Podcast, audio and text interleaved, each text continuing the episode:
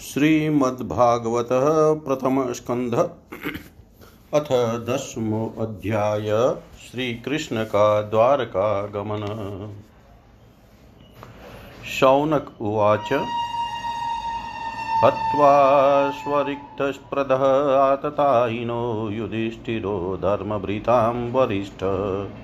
सानुजै प्रत्यवरुदभोजन, कथं प्रवृतः, किं कारसितत सुत उवाच, वंशं कुरो वंशदवाग्निनिहृतं सरोहयित्वा भवभावनो हरि।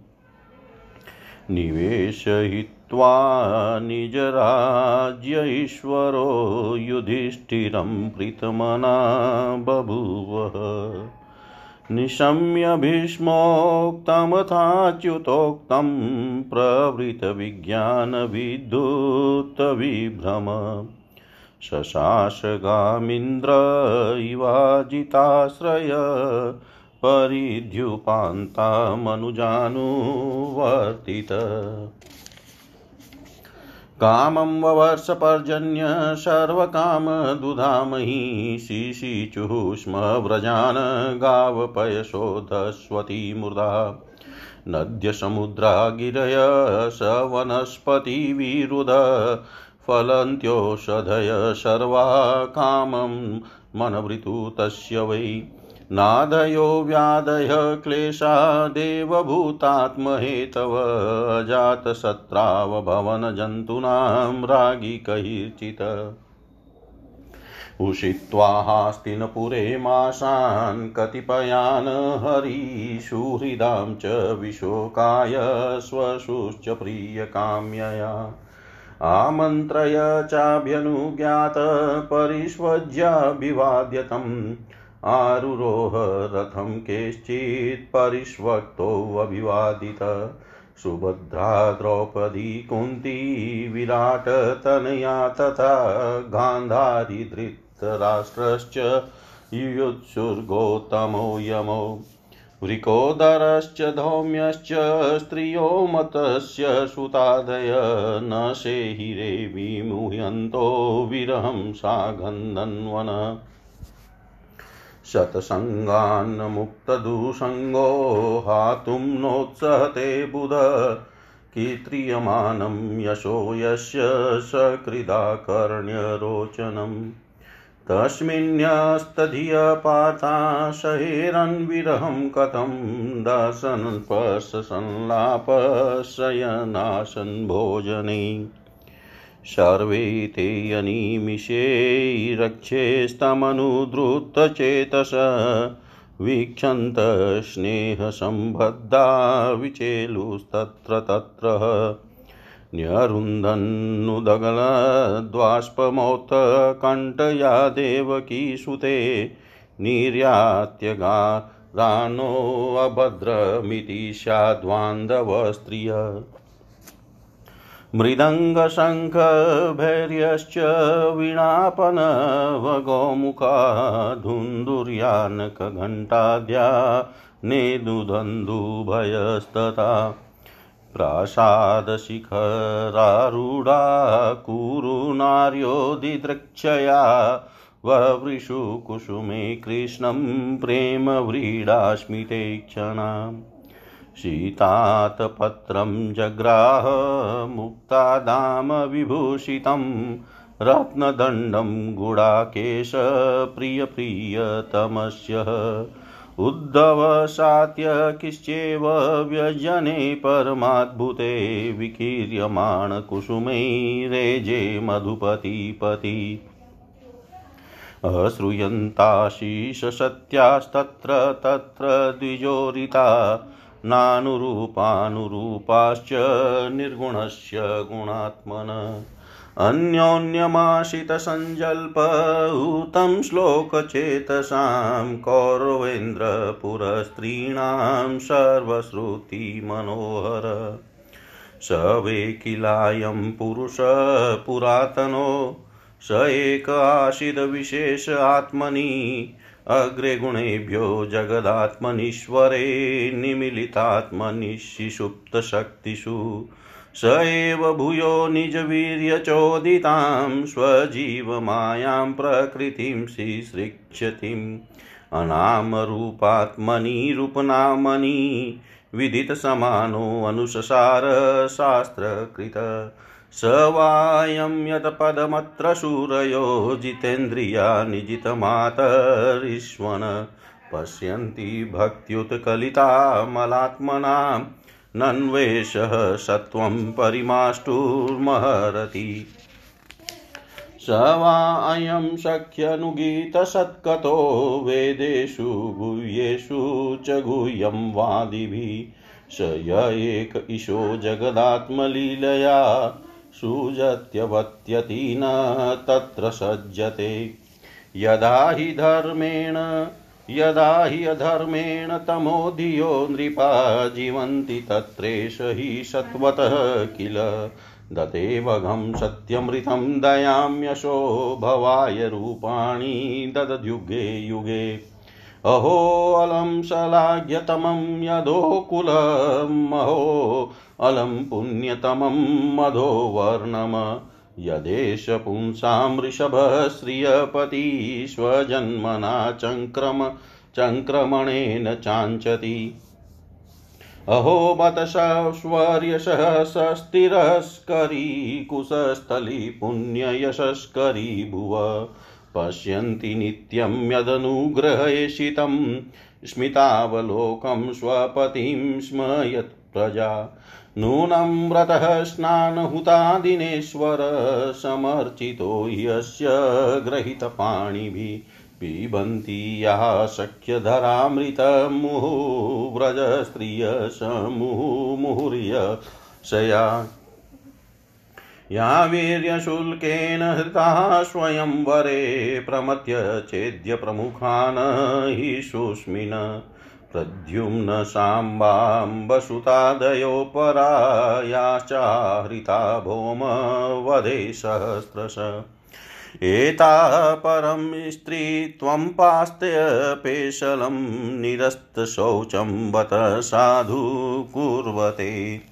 यासां गृहात् पुष्करलोचनपतिर्न जात्वपेत्या हृतिभिहृदि स्पृशन्। एवं विधा गदन्तीनां सगिरपुर्योषितां निरीक्षणो नविनन्दन सस्मितेन ययौ हरि। अजातशत्रुः प्रीतनां गोपिताय मधुद्विष परेभ्य शङ्कितस्नेहात् प्रायुक्तचतुरङ्गिनीम्। अथ दुरागतान् शौरिकौरवान् विरहातुरान् सन्निवर्त्य दृढं स्निग्धान् प्रात्याश्वनगरीं प्रिये। कुरुजाङ्गलपाञ्चालान् सुरसेनान् शयामुनान् ब्रह्मवतं कुरुक्षेत्रं मतस्यान् सारस्वतानथ। मरुधन्वमतिक्रम्य सौवीराभिरयो परान्नानतान् भार्गवोपागाश्रान्तवाहो मनाग्विभु तत्र तत्र तत्रत्यै हरिप्रत्युद्यताहरन् सायं भेजे दिशं पश्चाद्गविष्ठो गामगतस्तदा सायं भेजे दिशं पश्चाद्गविष्टो गां गतस्तदा। सौनक जी ने पूछा, धार्मिक शिरोमणि महाराज युधिष्ठिर ने अपने पैतृक संपत्ति को हड़प जाने के इच्छुक आताताइयों को का नाश करके अपने भाइयों के साथ किस प्रकार से राज्य शासन किया और कौन कौन से काम किए? क्योंकि भोगों में तो उनकी प्रवृत्ति थी ही नहीं। सूत जी कहते हैं, संपूर्ण सृष्टि को उज्जीवित करने वाले भगवान श्री हरि परस्पर की कलहाग्नि से दग्ध कुरुवंश को पुनः अंकुरित कर और युधिष्ठिर को उनके राज सिंहासन पर बैठा कर बहुत प्रसन्न हुए। भीष्म पितामह और भगवान श्री कृष्ण के उपदेशों के श्रवण से उनके अंतकरण में विज्ञान का उदय हुआ और भ्रांति मिट गई। भगवान के आश्रय में रहकर वे समुद्र पर्यंत सारी पृथ्वी का इंद्र के समान शासन करने लगे। भीमसेन आदि उनके भाई पूर्ण रूप से उनकी आज्ञाओं का पालन करते थे। युधिष्ठिर के राज्य में आवश्यकता अनुसार यथेष्ट वर्षा होती थी पृथ्वी में समस्त अभिष्ट वस्तुएँ पैदा होती थी बड़े बड़े थनों वाली बहुत सी गौएँ प्रसन्न रहकर गौशालाओं को दूध से सींचती रहती थी नदियाँ, समुद्र, पर्वत, वनस्पति, लताएँ और औषधियाँ प्रत्येक ऋतु में यथेष्ट रूप से अपनी अपनी वस्तुएँ राजाओं, राजा को देती थी अजात शत्रु महाराज युधिष्ठिर के राज्य में किसी प्राणी को कभी भी आदि व्याधि अथवा देविक भौतिक और आत्मिक क्लेश नहीं होते थे। अपने बंधुओं का शोक मिटाने के लिए और अपनी बहन सुभद्रा की प्रसन्नता के लिए भगवान श्री कृष्ण कई महीनों तक हस्तिनापुर में ही रहे। फिर जब उन्होंने राजा युधिष्ठिर से द्वारका जाने की अनुमति मांगी, तब राजा ने उन्हें अपने हृदय से लगाकर स्वीकृति दे दी।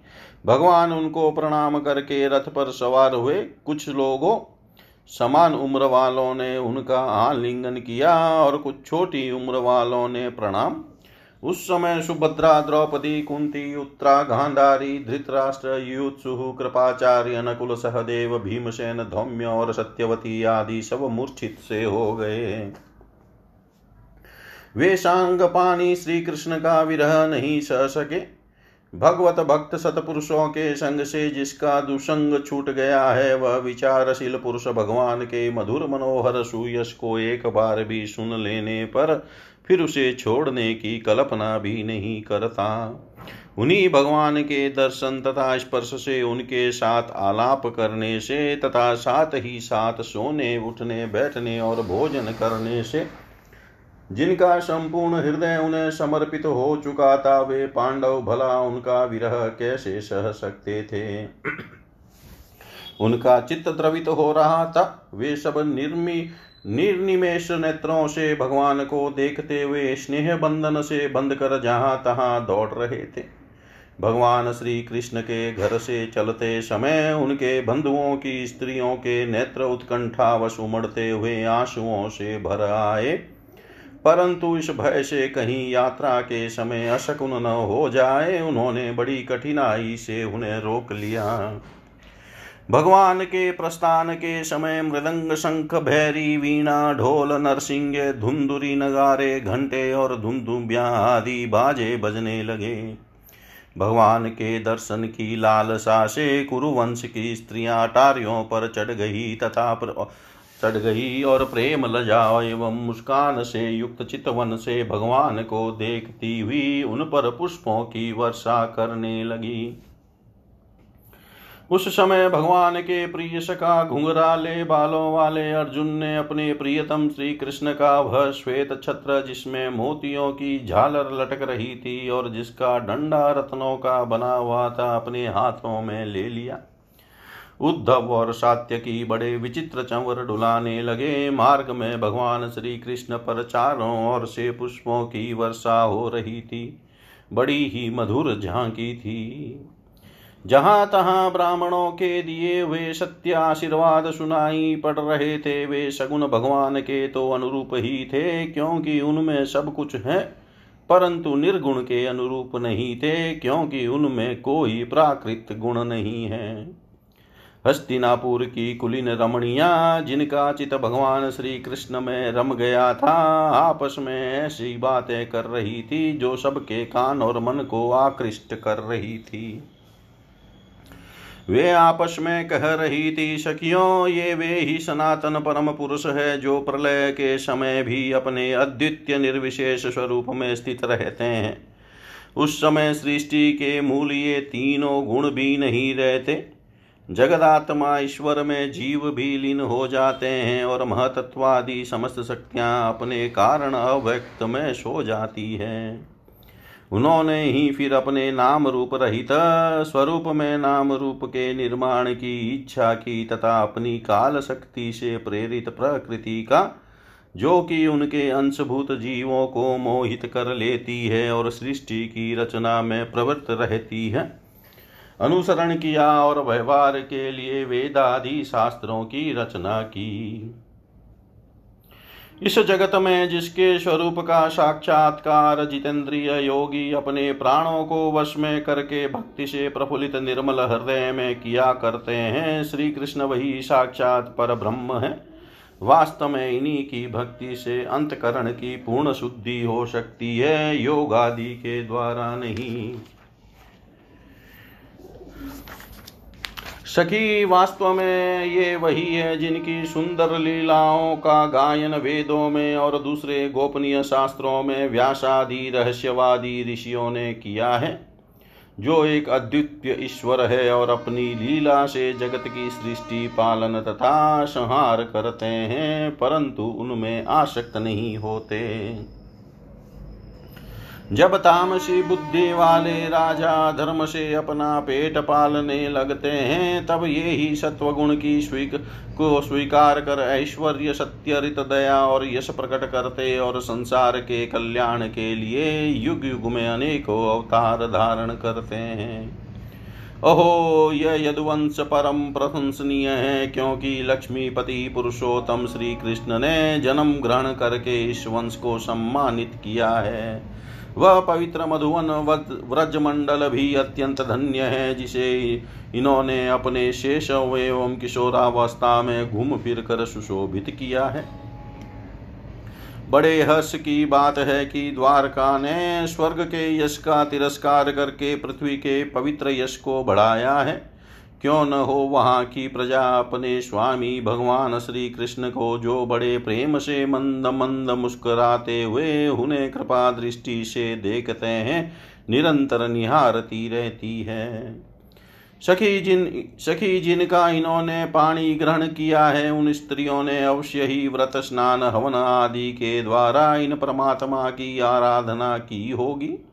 क्योंकि वे बार बार इनके उस अधर सुधा का पान करती है, जिसके स्मरण मात्र से ही ब्रज बालाएँ आनंद से मूर्छित हो जाया करती थी।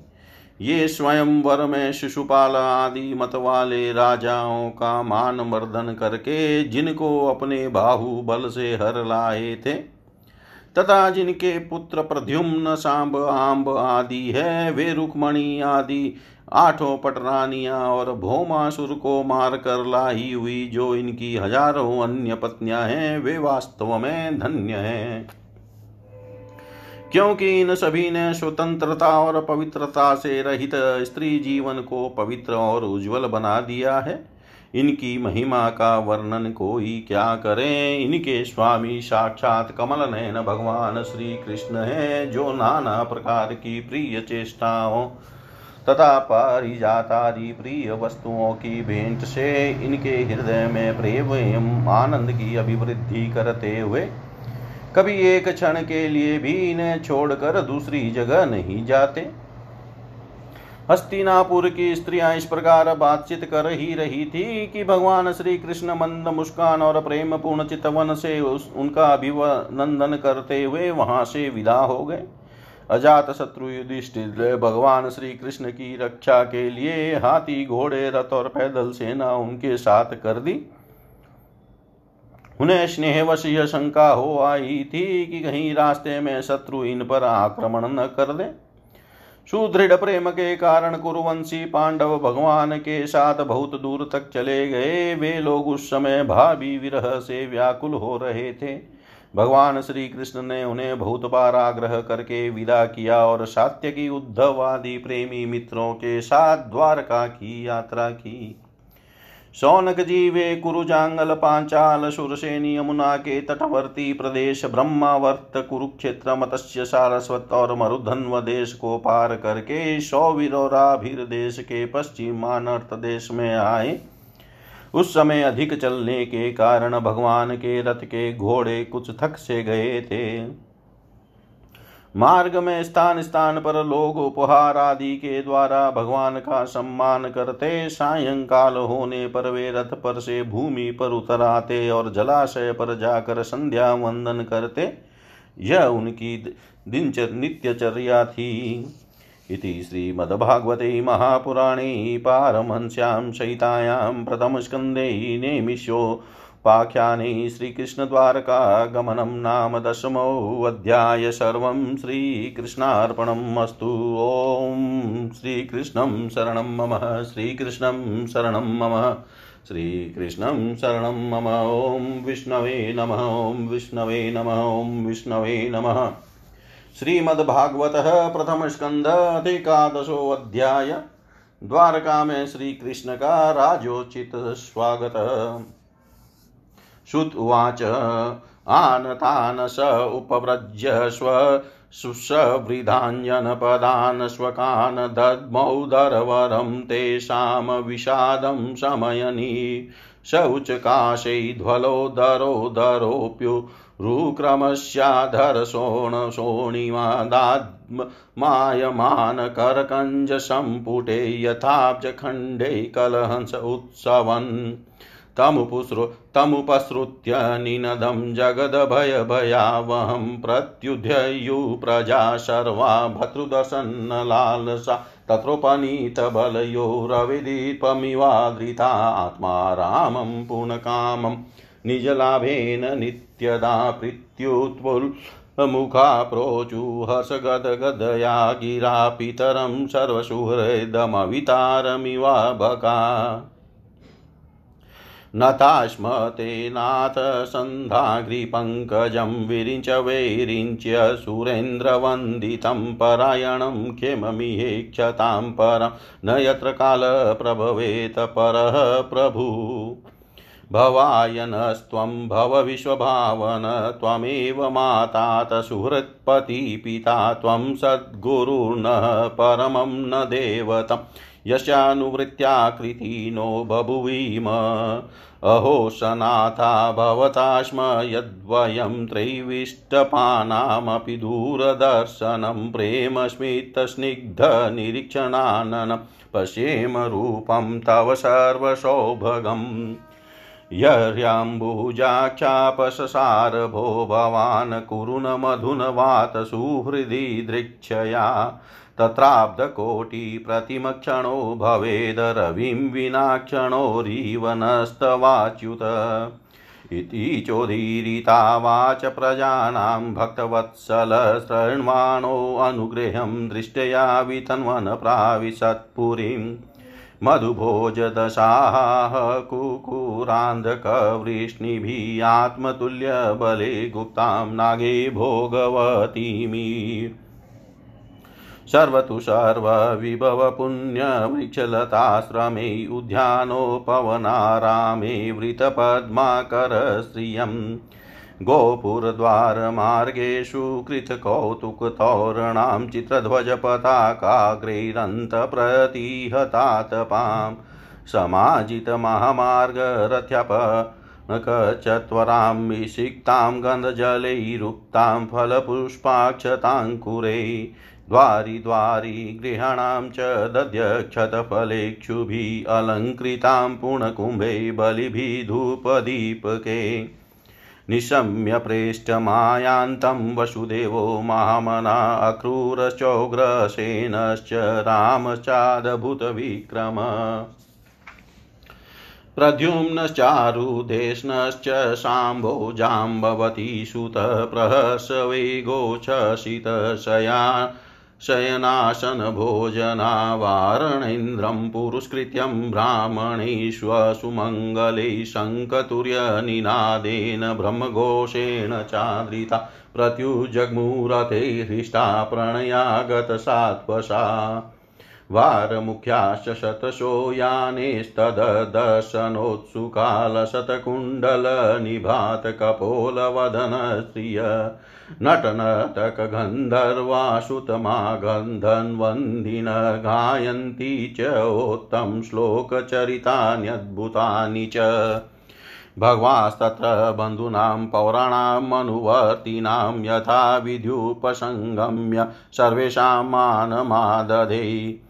प्रव्याभिवादन्नाशलेश श्लेषकरस्पशस्मितैक्षणै आश्वास्य चाश्वपाकेभ्यो वरचाभिमते विभु। स्वयं च गुरुभिविप्रैषदारेस्तविरैरपि आशिभियुज्यमानोऽन्ये वन्दभिश्चाविशत्पुरम्। राजमार्गं गते कृष्णद्वारकाया कुलस्त्रिय हर्म्याण्यारुरुः विप्रः तदीक्षणमहोत्सवा। नित्यं निरीक्ष्यमाणानां यदपि द्वारकौकशामनेव तृप्यन्ति दृशश्रियो धामाङ्गमच्युतम्।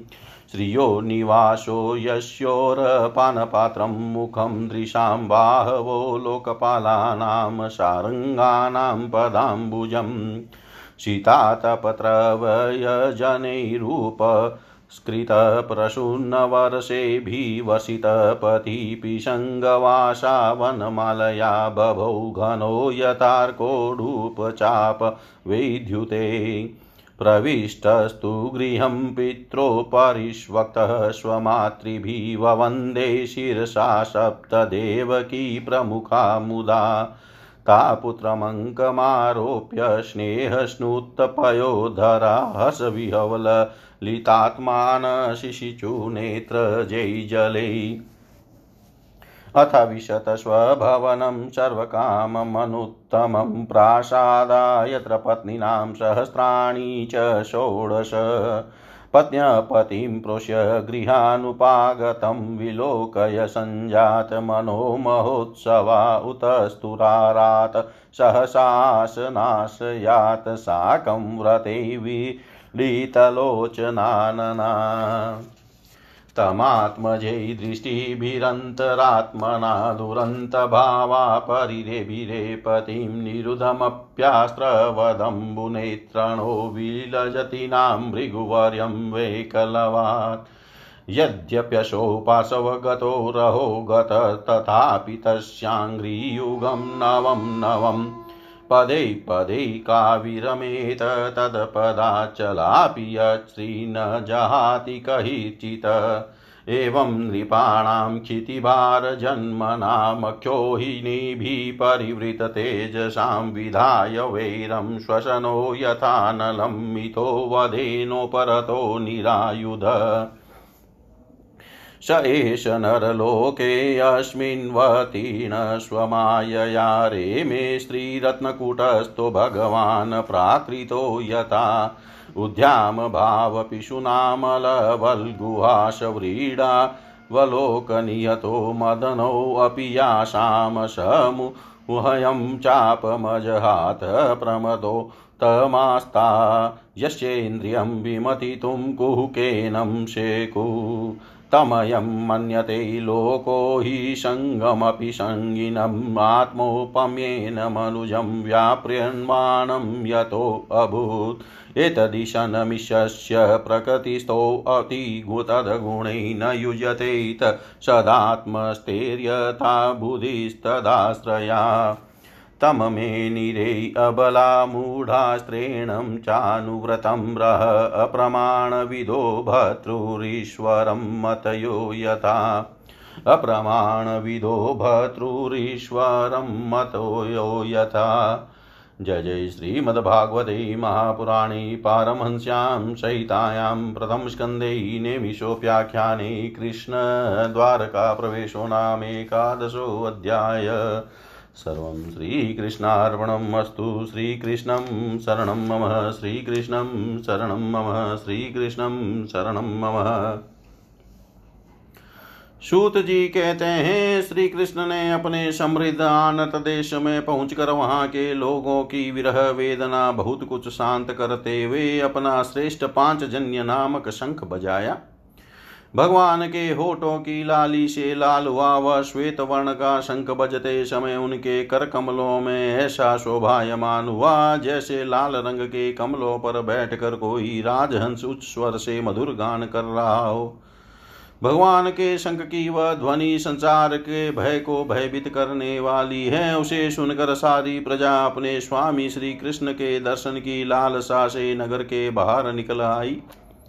भगवान श्री कृष्ण आत्मा राम है, वे अपने आत्मलाभ से ही सदा सर्वदा पूर्ण काम है, फिर भी जैसे लोग बड़े आदर से भगवान सूर्य को भी दीप दान करते हैं, वैसे ही अनेक प्रकार की भेंटों से प्रजा ने श्री कृष्ण का स्वागत किया।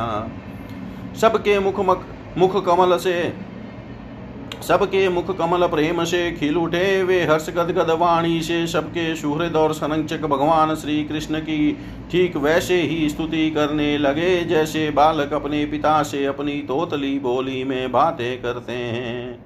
स्वामी न हम आपके उन चरण कमलों का सदा आपके उन चरण कमलों को सदा सर्वदा प्रणाम करते हैं। उनकी वंदना ब्रह्मा, शंकर और इंद्र तक करते हैं, जो इस संसार में परम कल्याण चाहने वालों के लिए सर्वोत्तम आश्रय है। जिनकी शरण ले लेने पर परम समर्थ काल भी एक बाल तक बांका नहीं कर सकता। विश्व भावन, आप ही हमारे माता सुहृद स्वामी और पिता हैं। आप ही हमारे सदगुरु और परम आराध्य देव हैं। आपके चरणों की सेवा से हम कृतार्थ हो रहे हैं। आप ही हमारा कल्याण करें। आहा, हम आपको पाकर सनात हो गए, क्योंकि आपके सर्व सौंदर्य सार अनुपम रूप का हम दर्शन करते रहते हैं। कितना सुंदर मुख है प्रेम पूर्ण मुस्कान से स्निग्ध चितवन यह दर्शन तो देवताओं के लिए भी दुर्लभ है। कमल नयन श्री कृष्ण जब आप अपने बंधु बांधवों से मिलने के लिए हस्तिनापुर अथवा मथुरा व्रज मंडल चले जाते हैं, तब आपके बिना हमारा एक एक क्षण कोटि कोटि वर्षों के समान लंबा हो जाता है। आपके बिना हमारी दशा वैसी हो जाती है, जैसे सूर्य के बिना आँखों की भक्त वत्सल भगवान श्री कृष्ण प्रजा के मुख से ऐसे वचन सुनते हुए और अपनी कृपामयी दृष्टि से उन पर अनुग्रह की वृष्टि करते हुए द्वारका में प्रविष्ट हुए। जैसे नाग अपनी नगरी भोगवती पातालपुरी की रक्षा करते हैं, वैसे ही भगवान की वह द्वारकापुरी भी मधु भोज दशा कुकुर, अंधक और वृष्णिवंशी यादवों से जिनके पराक्रम की तुलना और किसी से भी नहीं की जा सकती, सुरक्षित थी। वह पूरी समस्त ऋतुओं के संपूर्ण वैभव से संपन्न एवं पवित्र वृक्षों एवं लताओं के कुंजों से युक्त थी। स्थान स्थान पर फलों से पूर्ण उद्यान पुष्प वाटिकाएँ एवं क्रीड़ावन थे। बीच बीच में कमल युक्त सरोवर नगर की शोभा बढ़ा रहे थे। नगर के फाटकों, महल के दरवाजों और सड़कों पर भगवान के स्वागतार्थ बंधनवारें लगाई गई थी। चारों ओर चित्र विचित्र ध्वजा पताकाएँ फहरा रही थी, जिनमें उन स्थानों पर धाम का कोई प्रभाव नहीं पड़ता था। जिनसे उन स्थानों पर घाम का कोई प्रभाव नहीं पड़ता था। उसके राजमार्ग अन्य अन्य सड़कें, बाज़ार और चौक झाड़ बुहार कर सुगंधित जल से सींच दिए गए थे और भगवान के स्वागत के लिए बरसाए हुए फल फूल अक्षत अंकुर चारों और बिखरे हुए थे। घरों के प्रत्येक द्वार पर दही, अक्षत फल, ईख जल से भरे हुए कलश उपहार की वस्तुएँ और धूप दीप आदि सजा दिए गए थे। उदार शिरोमणि वसुदेव अक्रूर उग्रसेन अद्भुत पराक्रमी बलराम प्रद्युम्न चारु देशन और जाम्बवती नंदन सांब ने जब यह सुना कि हमारे प्रियतम भगवान श्री कृष्ण आ रहे हैं, तब उनमें, उनके मन में इतना आनंद उमड़ा कि उन लोगों ने अपने सभी आवश्यक कार्य सोना, बैठना और भोजन आदि छोड़ दिए। प्रेम के आवेग से उनका हृदय उछलने लगा। वे मंगल शकुन के लिए एक गजराज को आगे करके स्वस्थ यन पाठ करते हुए और मांगलिक सामग्रियों से सुसज्जित ब्राह्मणों को साथ लेकर चले। शंख और तुरही आदि बाजे बजने लगे और वेद ध्वनि होने लगी। वे सब हर्षित होकर रथों पर सवार हुए। बड़ी आदर बुद्धि से भगवान की अगवानी करने लगे। साथ ही भगवान श्री कृष्ण के दर्शन के लिए उत्सुक सैकड़ों श्रेष्ठ वारांगन वारांगनाएँ जिनके मुख कपोलों पर चमचमाते हुए कुंडलों की कांति पड़ने से बड़े सुंदर दिखते थे। पालकियों पर चढ़कर भगवान की अगवानी के लिए चली। बहुत से नट नाचने वाले, गाने वाले, विरद बखानने वाले, सुत, मागध और वंदी जन भगवान श्री कृष्ण के अद्भुत चरित्र को चरित्रों का गायन करते हुए चले। भगवान श्री कृष्ण ने बंधु बांधवों, नागरिकों और सेवकों से उनकी योग्यता के अनुसार अलग अलग मिलकर सबका सम्मान किया, किसी को सिर झुकाकर प्रणाम किया, किसी को वाणी से अभिवादन किया। किसी को हृदय से लगाया, किसी से हाथ मिलाया, किसी को देख कर मुस्कुरा भर दिए और किसी को केवल प्रेम भरी दृष्टि से देख लिया। जिसकी जो इच्छा थी उसे वही वरदान दिया। इस प्रकार चांडाल पर्यंत सबको संतुष्ट करके गुरुजन सपत्निक ब्राह्मण और वृद्धों का तथा दूसरे लोगों का भी आशीर्वाद ग्रहण करते एवं मंदी जनों से विरुदावली सुनते हुए सबके साथ भगवान श्री कृष्ण ने नगर में प्रवेश किया। सौनक जी जिस समय भगवान राजमार्ग से जा रहे थे, उस समय द्वारका की कुल कामिनिया भगवान के दर्शन को ही परमानंद मानकर अपनी अपनी अटारियों पर चढ़ गई। भगवान का वक्षस्थल मूर्तिमान सौंदर्य लक्ष्मी का निवास स्थान है। उनका मुखार विंद नेत्रों के द्वारा पान करने के लिए सौंदर्य सुधा से भरा हुआ पात्र है। उनकी भुजाएँ लोकपालों की भी शक्ति, लोकपालों को भी शक्ति देने वाली है। उनके चरण कमल भक्त परमहंसों के आश्रय हैं। उनके अंग अंग शोभा के धाम हैं। भगवान की इस छवि को द्वारकावासी नित्य निरंतर निहारते रहते हैं, फिर भी उनकी आँखें एक क्षण के लिए भी तृप्त नहीं होती। द्वारका के राजपथ पर भगवान श्री कृष्ण के ऊपर श्वेत वर्ण का छत्र तना हुआ था। श्वेत चंवर डुलाए जा रहे थे चारों ओर से। पुष्पों की वर्षा हो रही थी। वे पिताम्बर और वनमाला धारण किए हुए थे। इस समय वे ऐसे शोभायमान हुए। मानो श्याम में एक ही साथ। सूर्य, चंद्रमा, इंद्रधनुष और बिजली से शोभायमान हो। भगवान सबसे पहले अपने माता पिता के महल में गए। वहाँ उन्होंने बड़े आनंद से देव की आदि सातों माताओं को चरणों के, को चरणों पर सिर रख कर प्रणाम किया और माताओं ने उन्हें अपने हृदय से लगाकर गोद में बैठा लिया। स्नेह के कारण स्नेह के कारण उनके स्तनों से दूध की धारा बहने लगी। उनका हृदय हर्ष से विवल हो गया और वे आनंद के आंसुओं को उनका, आंसुओं से उनका अभिषेक करने लगी। माताओं से आज्ञा लेकर वे अपने समस्त भोग सामग्रियों से संपन्न सर्वश्रेष्ठ भवन में गए। उसमें सोलह हज़ार पत्नियों के अलग अलग महल थे।